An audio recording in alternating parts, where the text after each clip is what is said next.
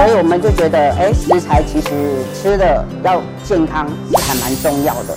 所以我们就直接跟也就遵循了古法这样子做出来的一个比较传统、健康、低脂的豆花。当初当初也是想说尝试看看嘛，因为就说有一个想法，还有一个想法，然后哎可以的话不要以酱料来带，而且是以食材本身来带，就是对身体健健康方面应该会比较有帮助嘛。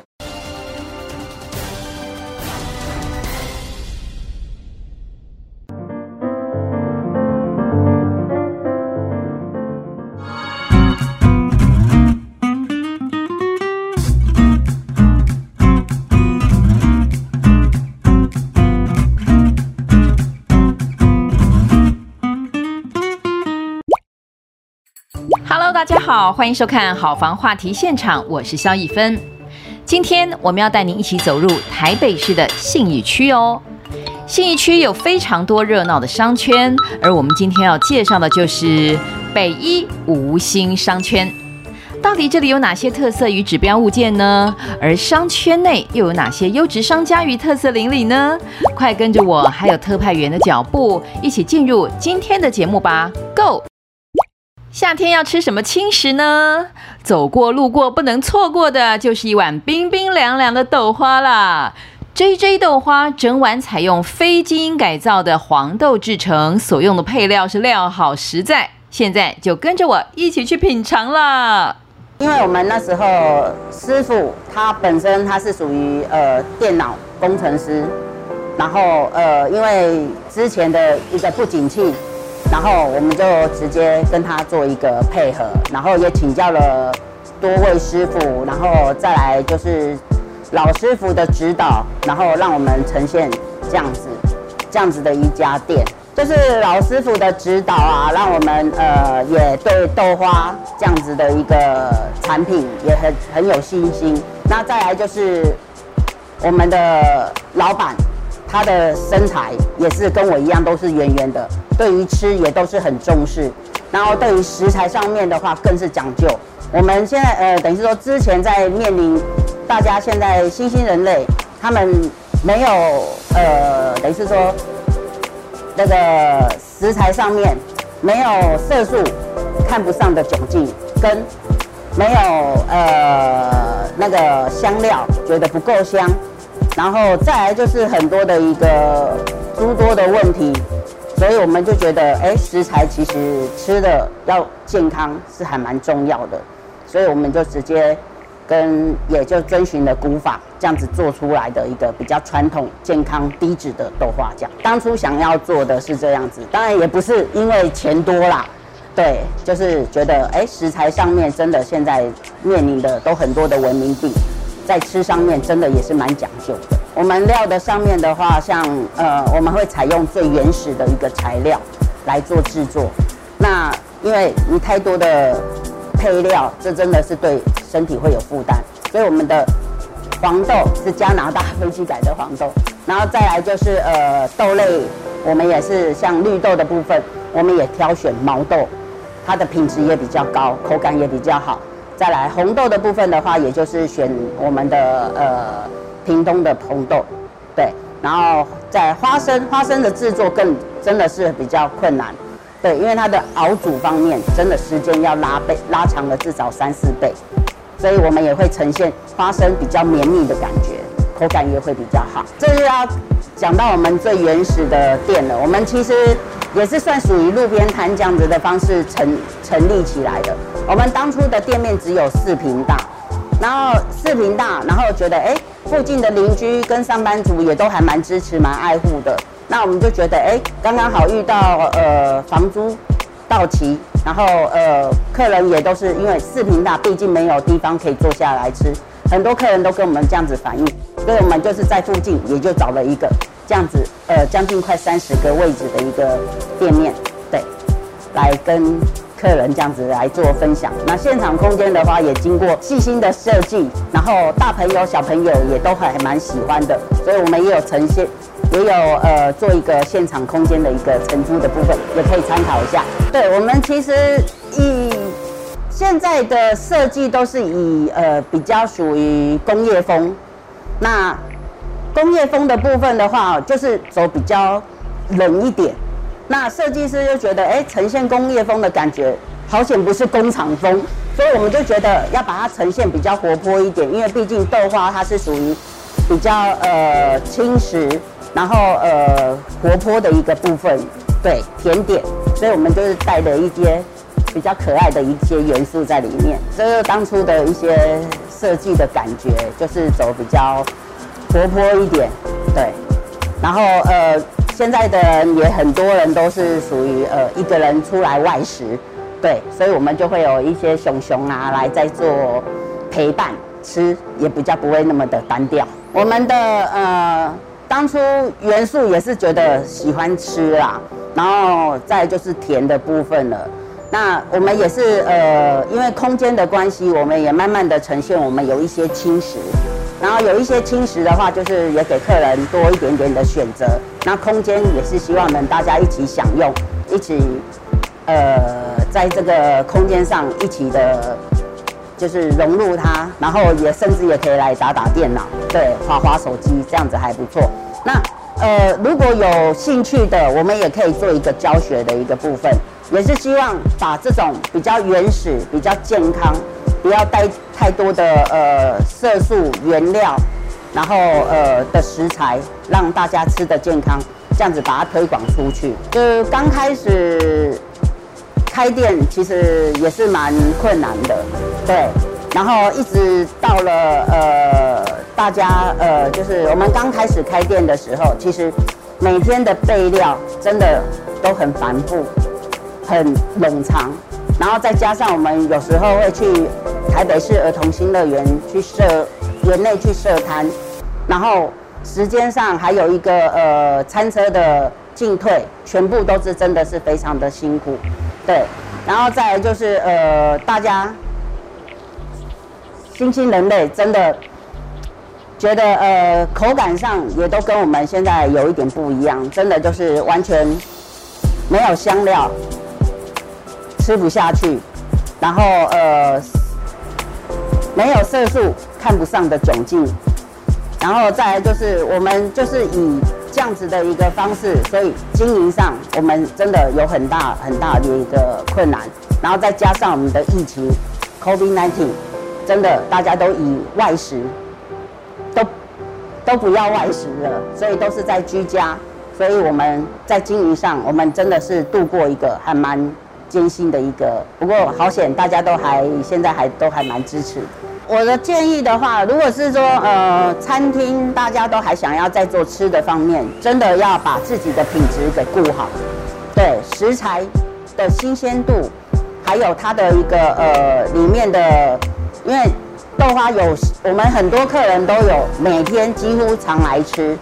对，所以在吃的上面真的要很注重我们。也呃，价格上面我们也说做的还蛮优惠的啦，也不能说完全做慈济啦，因为毕竟还是要赚钱。那只是说对于大家的健康，我觉得我们也不要让人家有所负担。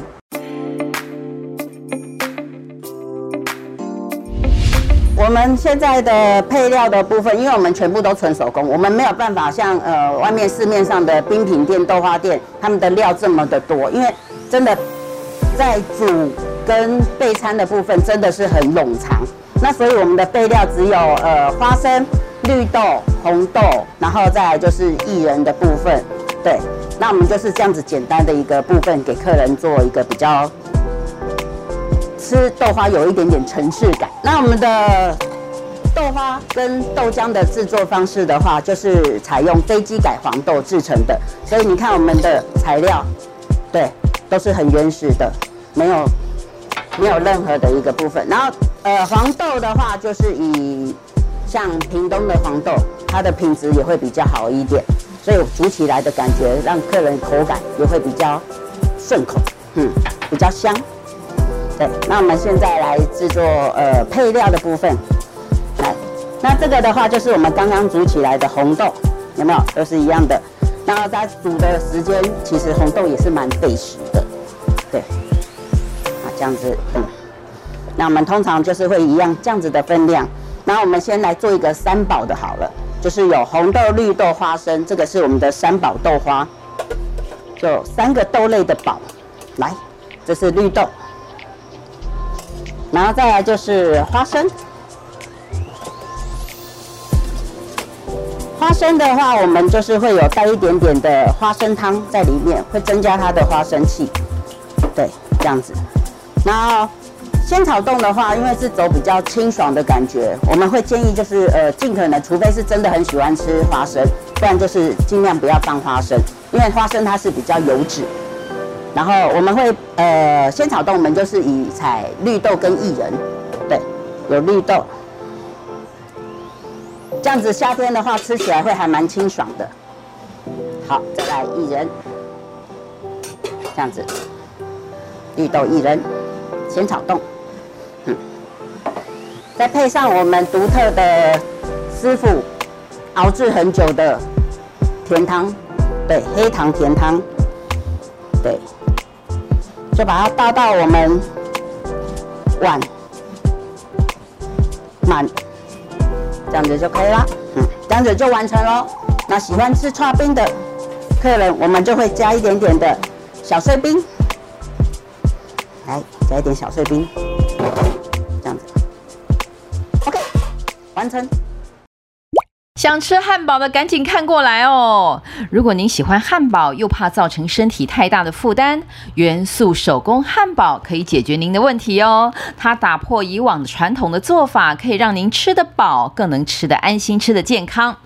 从食材到烹调，老板可是层层把关。开业十五年到现在，他只做自己认为对的事情啦。这么棒的店家，难怪元素手工汉堡成为热门美食名店哦。其实要从那个从从我去学西餐班上课开始哈，因为我就本来是没什么没没有这个意意图再去开店什么的哈，啊，但是我去上西餐班嘛哈，但是一般哎，那突然觉得说哎，我还是蛮有天分，在这种餐饮方面很有兴趣的哈。啊，学的过程，学的过程就是边学边想说，哎，我能够到底能够有什么可以做商业用途的嘛？哈，啊，其中有一个，他们是教一个汉堡肉，好，教一个汉堡肉。啊，汉堡肉这，因为因为我们以前还没有上课之前吃汉堡好像很平常嘛，好，就是到处都是都有汉堡啊，哈，对不对？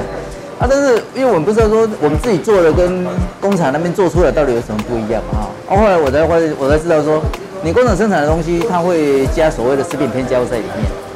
啊，那食品添加物，前几天呢，但是以以以 FDA 的规定来讲是没什么问题吧？哈，但是它有一个盲点，就是说，因为有时候还是吃太多，因为那个代谢还是出还是会有问题。啊，自己做了自己做的话是完全不会有这种问题吧？啊，所以我们那时候我们那老师在教的时候，他他们很强调说，你要去餐厅吃汉堡要。呃，要去吃汉堡的时候，你要你你要知道它的好还是不好吃，你要把它那个酱料把它剔掉，因为因为外面汉堡都是酱料很多嘛。啊，我才想到说，哎，我们为什么不卖一种汉堡是直接不要加酱料的？好，直接用肉本身的食材本身来来做吧，哈。啊，当初当初也是想说尝试看看嘛，哈，因为就是说有一个想法，还有一个想法，然后哎可以搞不好。这个这个应该会比较对，就是说，如果说你汉堡以不要以酱料来带，而且是以食材本身来带，就会应该会，就是对身体健健康方面应该会比较有帮助嘛。就是当初一个想法是这样的，啊，只是说没有想到说到底市场怎么样嘛。我记得当初的动动机是说想说，应该是应该是有这个机会嘛，哈，就是想到哎跟人家做不一样的，说我们不要用酱料来带，啊，但其实其实刚开始做也是蛮辛苦的哈。但是说，因为大家已经习惯吃那个酱料的味道，啊，有些时间吃酱料味道，是你说完全说，像我们这个汉堡是完全是没有，只有简单的美乃滋，其他完全都没有一些调味料在里面啊。其实刚开始卖的时候，其实接受度还是很低的，好，还是很低的，啊，但是因为我是运气比较好，因为那时候刚开始知道所谓的食安的问题，但是哎，每次食安的问题，我生意就会变得好一点这样子，啊，慢慢慢慢慢说哎。我们的我们的想法还是稍微可以获得一点认同嘛，好，啊，是可以才可以说，哎，其实我们开店到今年六月已经满十五年了，嘿嘿，满十五年，啊，所以我一直觉得我还是蛮蛮幸运的，就是说，哎，可以，呃，哎，就是说可以让让这个卖这个汉堡，还可以让我们可以，哦，可以，哎，就是说继续存活下来哈。那个，啊，就是说我我可以介绍一下我们那个那个汉整个汉堡哈。那当然是菜菜就是高丽菜跟番茄嘛哈。啊，为什么选择一一般外面都是美生菜？那、啊、为什么我们要选择高丽菜？原因是因为高丽菜耐洗，高丽菜耐洗嘛，耐洗就是说，其实我们在洗高丽菜花很多水。好，就是说你耐洗的话，就可以比较洗得干净嘛。啊，你说像美生菜，哎、它那个只能冲水冲三次，冲三次，你说这样真干净，我我还是不太相信哈。好，这其实我们选择高丽菜的原因是因为高丽菜耐洗的关系。好，而选择高丽菜。好，啊啊，番茄当然是没有没有话讲嘛。好，其实番茄有时候有些人不放番茄，因为番茄这个价钱蛮多蛮那个的哈。好，啊啊，再来就是面包，其实其实我在学西餐之前，我就我就很喜欢做面包。我们以前我们家里面包是不到外面去买，都是自己，因为因为外面的面包，工程师的面包，它会加改良剂在里面，那个那个对肠胃不好的人吃起来还是会有哎不舒服的感觉。对，而且我们是面包都自己都是以前都是做面包。好，而是说你你面包，其实我们的面包也是很简单，就是盐嘛、酵母嘛、糖嘛，就水，就是就是，很简单，没有一些。不，而且这个油要少，因为像我们面包是做的不一样，因为是因为我们会硬的原因是因为我们少油加少的关系，就少油的东西来弄。那好，啊，这个是比较费工，这个肉，因为肉肉做这个肉哈，这块肉，这个这个是猪肉，这是黑色是牛肉嘛哈。啊，因为肉我们我里面就加洋葱嘛哈，还有西芹，还有蒜头，哎，大蒜，洋葱、西芹、大蒜，就这样子而已，这三样东西里面加一下。啊，当然在盐料加嘛，盐啊、蛋啊那些就好。啊，其他其他没有任何一些调味料在里面啊，就是很简单，就是经经常用到的东西，那没有这调味。啊，因为我们洋葱是选择用炒过的，你光炒洋葱要花好几个小时，而且洋葱炒洋葱是最感人的嘛哈。哎，因为说，哎，你把比例光切了洋葱切了好，哇，好好切。呃，但是为了要弄东西哦，有炒过跟没炒过，因为大部分外面他们。在在做汉堡肉，他洋葱是没有在炒，因为因为他们洋葱没有没有炒，就是他用调味料在带，所以没有差。那我们不用调味料，就是你的洋葱不能水分太高，所以一定要炒过。啊，洋葱有个好处就是你炒过，它会甜度会拉得很高。哎，而且你又不需要再什么调味料。啊，所以这个肉是，其实里面是都完全是我们自己自己来做这样的哈。哎，啊这是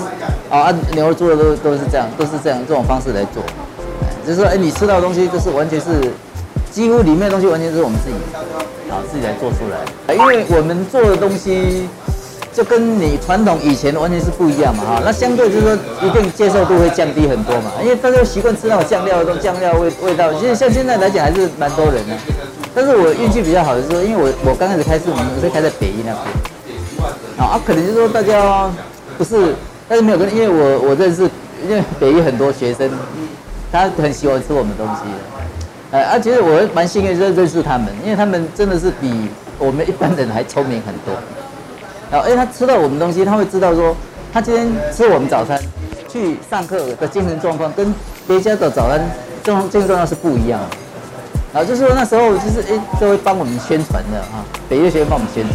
所以我们其实我我是蛮感谢北医的学生，他是其实是都是他们帮我 能够存活下来的，哈。啊，尤其尤其有些医学系的学生哦，真真真的是还蛮照顾我们，哎，对啊，那后来搬来这边，因为那边只能在北医那边啊，只能做学生学生的，其他人那没有来吃这个东西耶，一咬下去，这这一点味道都没有，以他们来讲是一点味道都没有，哎，因为他们已经习惯了重口味的东西，啊，但是实际上重口味的东西是对身体负担比较重哦，哎，但是是相对的东西嘛，啊，本来这边还好，因为这边上班族比较多。哎，但但别的学员比较少，因为大学生你又叫他跑那么远了，他不可能。哎，啊，这但这边上班族蛮多的，哎，啊，所以说还可以继续开开开，啊，但是还好啦，因为我们生意不是说说什么很好了，也不是的，只是说，哎，有固定的一些人，他蛮喜欢吃我们东西的，这样，哎，这样这样这这这小部分，但是可以让我们生活，我们就已经很满足了。我一直哈，你说这个这。我没有没有去很在意的，因为其实我们工作量很忙，哎，早上五点工作，每天工作到要收的时候都已经九点以后的事情，每天都是这样的哈。啊，你说我一直不太在意说到底别人的感受是怎么样哈，这但是我比较就是更在意说，因为我没有有没有按照一本初衷的方式去做我们想要做的东西，这是蛮重要的。呃，啊，你说现在的感受什么？其实我不太在意，就是不要再说那个，哎，主要是我们做起来说，呃，怎么讲？就是说，因为我我们是，就是给这个东西哈，赋予它一个生命嘛，哈，还是说到底你的东西有没有维持原来那个样子？这才是我要去去去在意的东西。我我一直很鼓励说年轻人哦，就是说可以来开这种店，因为这种店这对对社会是一个善的力量，你知道哈？就是说，但是真的是很辛苦的。你看它，就是说技术层次会比较高一点的，因为光做面包，因为你要你要跟面面面包你要有对它有感情，真的还是要一段时间的培养。好些面包比较困难，就是说你的对那种面团的感觉，你打出来面团，因为你打出来行不行？就是一一分两瞪眼的事情嘛，然后你面你面你没打好，你的面你的面团整个就要丢掉了。那你别以为你那个没做出来都可以都可以卖钱的。啊，所以说我还有曾经有两个来跟我学过，我有义务教导哦，而且还付他钱。哎啊，但是他后来他们也一直面包没办法去掌握好，所以都没没有开的。但是我是说，以现在年轻人的想法，不太不太容易想说很脚踏实地的去。去完全纯手工去把东西做出来，我我是觉得是是这样的哈。啊，如果说愿意这样的话，我是还蛮鼓励的说。啊，但是你像我我观察，呃，其实这种商品的接受度毕竟还是停留在少数。哎，因为还毕竟 怎么讲，大众口味的东西还是比较接受度比较高一点。哎，对啊，就是说有时候也不要有太挫折感哈。哎，啊，就是把自己的东西做好，嗯，好，啊，生活过得去，啊，这样就好了。接下来我们要去拜访信义区在地的专家，让他来好好跟我们介绍这个台北市百货密度最高，同时拥有相当多指标型特色物件的地区。当然，豪宅林立更是不用说了。其中北一吴兴被评为高 CP 房价的地区哦，真的是如此吗？让我们来听听专家的分析。呃，大家好，我是那个永庆房屋信义区徐志伟店长。呃，欢迎，要是有来信义区买屋，都可以来找我。呃，跟各位报告，因为其实信义区的话是一个非常方正的一个区块。那信义区的话，我觉得最棒的地方是在它的交通的部分，它做得非常的完善。好，因为其实整个信义区，好加上未来的规划，哈，目前的话总共预计会有五条的捷运线。第一个是大家熟知的一个板南捷运线，好，那我们在信义区的话就是市府站、哦永春站跟那个后三米捷运站，然后还有那个我们的信义线，哦信义线就所谓的那个淡水线哦，那基本上它是整个呃算是一个观光的捷运动线。那在我们信义区的话，就是有一零一捷运站跟象山捷运站，哦，那还有就是说我们那个比较新完工的松山线，松山线的话就是呃是我们的。松山火车站那边的一个捷运站出入口，对，还有就是说比较早期的一个文湖线，好，文湖线的话还有那个六张犁，好，跟灵光这两个捷运站也在我们新义区里面。那未来后在一百一十二年，好，台北市政府预计规划，哦，有一条捷运线，哦，是信守线，它是从剑南站大直那边拉到木栅那个木栅，呃，一个穿越。呃，纵贯的线这样子，然后其中一站，哦，其中有几个捷运站就会穿过我们的永春、象山，然后连接到我们的五星国小这边。哦，那其实我觉得光交通的部分就非常的吸引大家。哦，尤其是在台北市，讲实在的，开车族非常的多，但是要找车位其实蛮困难的。有这条有这些捷运线加持的话，哦，那其实上班哦各方面哦会非非常的方便。而且我觉得新义区的话，绿地比非常的多，有呃十几个大大小小的公园。哦，那其中最其中一个是在我们象山捷运站旁边有一个象山公园。哦，那政府也是前几年哦斥资快一亿，哦整个重新做一个打造，所以现在规规划的非常的漂亮。那新义区还有知名的四座四座山，狮虎象豹。那象山的部分，那那我相信现在也是全世界。哦，非常知名的一个一个区块，因为其实象山的话，因为政府有跟其他国家做一个推广，所以其实，在现在象山登山口那边爬山的客户客群啊，除了台湾人以外，还有非常多国外的客户，哦，所以算是相当知名的一个地标。那再加上新义区，我觉得百货公司也是一个特点。好，新义区的百货公司是全世界哦最密集的区块，哦，总共有十五个百货公司，哦我相信应该是没有一个地方的生活机能，哦，跟娱乐机能会比这边来得好。哦，那另外还有就是说，早期的一个国父纪念馆，哦，国父纪念馆也是我们这边一个非常指标性的古迹。还有就是说，我们旁边就是说，在那个呃一零一捷运站旁边有个四四南村的眷村古迹，哦，这两个也是蛮多人来朝圣的一个地方，哦，所以我觉得信义区不论是食衣住行娱乐，哦，各方面我觉得都是非常棒的一个区块。呃，是呃跟各位报告哈，因为其实是呃我负责的区块哈是在呃信义路以南。哦，那基隆路以东，哦，然后信义路五段，哦，一百五十巷，哦，以西，哦，以我们这边区块是所所谓的，就是说五星街，哦，北一商圈跟庄敬路商圈，还有所谓的信义计划区，哦，这是我我这边所负责的区块这样子。对，那像在我们这个区块的话，呃，里面的学校有几座，哦，国小的话就是三星国小，哦，五星国小跟新义国小，哦，那国中的话是那个新义国中。好，那我们这附近的话，其实生活机能非常棒，因为以北一这边做一个发展点。好，那北一附近非常的热闹。好，那有五星街的传统市场，哦，跟它的五星街的晚上的夜市，哦，跟我们总站的早市跟黄昏市场，好，还有就是说我们这边其实步行，哦，走走路到临江的国际型夜市，大概也只需要十到十五分钟而已。哦，所以其实我们去哪边都还蛮方便的，而且其实像我们这个区块。走路到那个象山哦，我们喜欢爬山、喜欢运动的人过去的话，其实我们走过去也大概是十到十五分钟的路程。那你喜欢逛百货公司哦，那你也可以就是说从我们这个区块走过去。其实以我们这个区块哦，走到百货公司大概也是十到十五分钟，所以等于说我们这个以我们区块所在的中心点，去哪边都很方便哦，去哪边去玩都还蛮 OK 的。对，以家以一般来说，我们所谓的首购族。哦，我会比较建议是在那个吴兴街这个部分。哦，吴兴街大概我们因为吴兴街非常长，哦，在吴兴街的我们总站的地方哦，要靠近六百巷位置那边的呃五星街的公寓，大概成交的总价落点会在一千哦到一千五左右哦，所成交的单价大概从四十万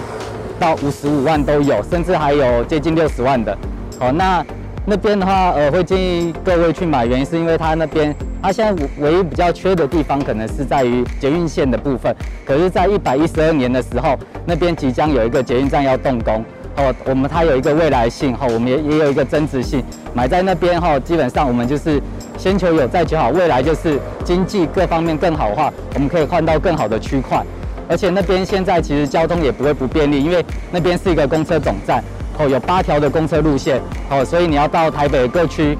哦都是非常方便的。那边是算是我觉得比较推荐首购族过去购买的一个地方。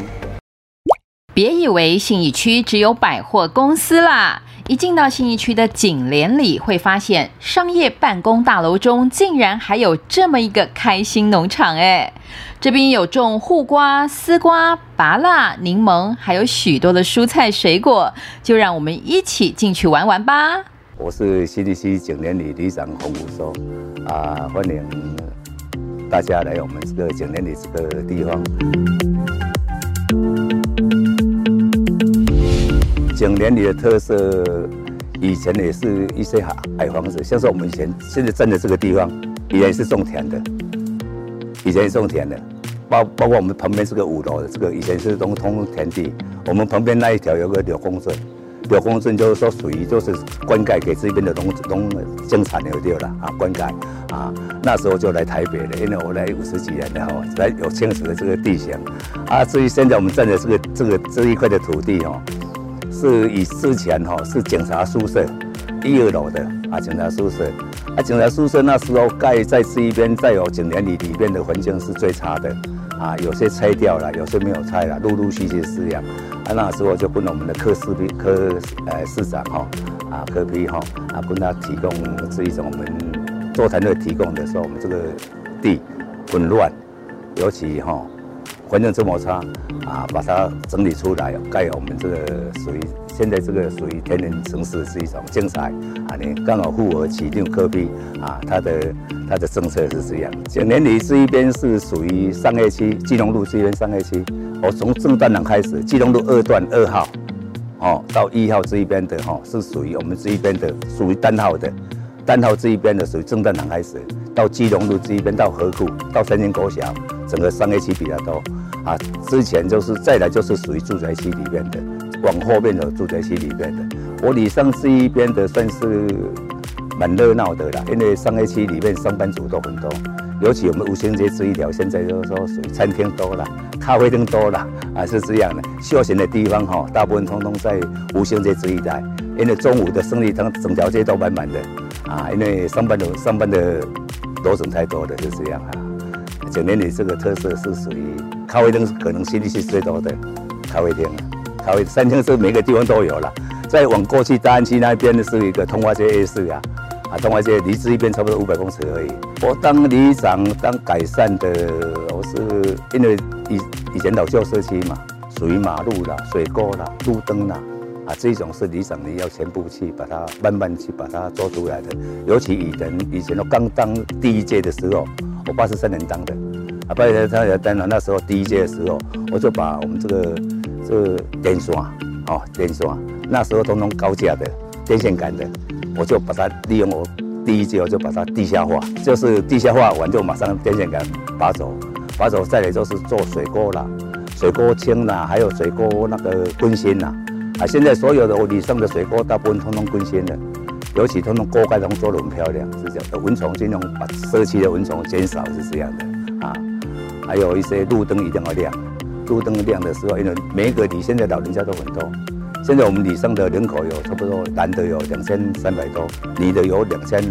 六百多，都差不多要有三百个左右女的，还是这样。总共我们里上有四千多啊。那时候那个那个产花局他说里长，你就不用，你就跟跟着这一块下去做一个啊绿美化啊，种田园城市。那田园城市是产花局在处理的啊，是这样啊。这一块土，这个土对来讲也是弄了两年多了啊，这一块已经种三年多了。总共来回到现在五年多了，现在就是说属于季节性的。现在季节性的都属于哈，属于爬田类的，爬田的卜啊啦、菜龟啦、大瓦啦、哈黄小黄瓜啦，爬田的都是现在的季节性，啊，还还有这一种就是属二芽菜哈，这一种也是可能在一个多月可能就伤过热袂使啊，伤过热吼冻袂掉啊，啊这伤愈热的吼，天气越热，卜啊菜龟愈水，啊卜啊菜龟愈水。我菜龟就是是耙田类的吼，天气越热越好，越热越好，越热越热越会长。不过水分要够，水分不够哈，嘛是会死去啦。现在这这个架子这给亚嘛是要慢慢设计呀，这个给亚嘛是要是慢慢设计，设计这给亚哈网子，哈就是大人哈先补个菜龟嘛，寡人哈再开始种蔬菜类的，蔬菜类的啊是这样两用啦。啊，这种网子就是没冇拆掉啊啦。就是安尼啊，跟那这个不过菜过以后那目前就拆掉回来了啊。像这一种就是这一边都不能，这一边呢，像说有柠檬啦哈，啊个有那不啦哈，这一种就是食就袂使种采过呀，啊，你炸掉就袂使啊。啊，我是希望说我在当里长啊，人类哈，希望说我们这一边哈，看有没有第一个督军把它做出来，这个是我的。信念是这样，这块土地到明年的时候，哈，可能三四月，哈，就会盖一个活动中心，临时的，临时的，就是一楼而已，配合配合我们旁边的房子的都更的问题，啊，一楼，明年三四月已经规划好了。我那时候向市长提案，就是说，我们这这个景点里也没有活动中心，老人家越来越多了，要供餐呐、啊，休闲呐、啊，老人家都没有地方去。如果说四五点、四点多、五点多在公园而已，太热了。啊，给一个地方的休闲都是属于哦，我就是以市长就答应了。还有一些供餐的问题，供餐老人家现在有些囡仔啦哈，拢出外去啊，老大人剩一个两个安尼啊，一中午回家不方便啊，就是中午在这边供餐啊啊，大部分我的意愿是这样。这一边休闲是有一个好的地方，我的想法就是说，进来这一边不会。车辆的安全问题，进来就两两旁两旁边都可以进，进来就是这个没有大车进来，只有轮走路的，还有小摩托车而已啊，这样比较隐秘的地方。第一个，我要先感谢我们景年里的里长洪福州先生，给我们这一个很悠闲、很空间又安全隐秘的地方，让老人们就是上休闲种种菜。那这些菜种出来的话，也是跟一些比较低收入户啊，一些过路的里民可以共享。那我们种的这些菜都是跟着季节时令的菜，这个是真的是蛮有乐趣的，因为我们都是差不多大概四点，我们就会自动的到这里来报到。那些妈妈们有一些有闲有闲的青年壮丁也有，就是一起会分工，分工把这个菜园的土翻土啦、拔草啦，然后摘菜啦，啊，那就就除虫啊。就种种的那种农田的那乐趣就会产生出来，就会打成一片，所以我们这里的笑声是一片的。所以有时候我们自己都要克制自己，就嘘，稍讲大声一点，等下被人家抗议了。所以这快乐就是无限就产生了。信义区地理位置位于台北市的中间偏东南，台北市政府、台北市议会、台北世界贸易中心、台北一零一大楼皆位于此。此区原为松山区的一部分，由于松山区人口达四十五万，辖区过大，因此在西元一九九零年台北市行政区重划时，将松南地区划出独立社区。也因为这个关系，区内道路常以松字开头，如松仁路、松德路、松寿路，也出现松山文创园区、松山高中、松山工农、松山家商、松山寺等地，今日都不位于松山区的现象。该区平均每零点五平方公里就有一家百货公司，是全球百货公司最密集的三级行政区，许多企业总部、金融总部设于此。区内的台北一零一是目前世界第十二高的摩天大楼。金逸商圈最大的特色是完全针对都市人休闲购物需求设计，而且由于采取低密度、低容积的开发方式，再加上市政府可以经营规划设置相当多的造景，进驻的百货商场或企业大楼建筑风格也都别具特色。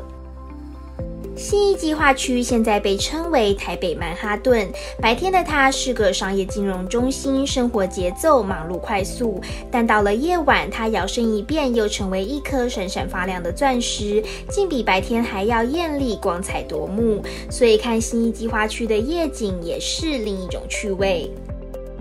周末假日的新义计划区又摇身一变，成为一个超大型的舞台。市府广场、星光三月、东侧广场等，经常举办各种假日活动或园游会。而威秀影城中庭也常有歌手新片发表、演唱活动。而电影造势活动，威秀影城中庭也常是第一选择的场地。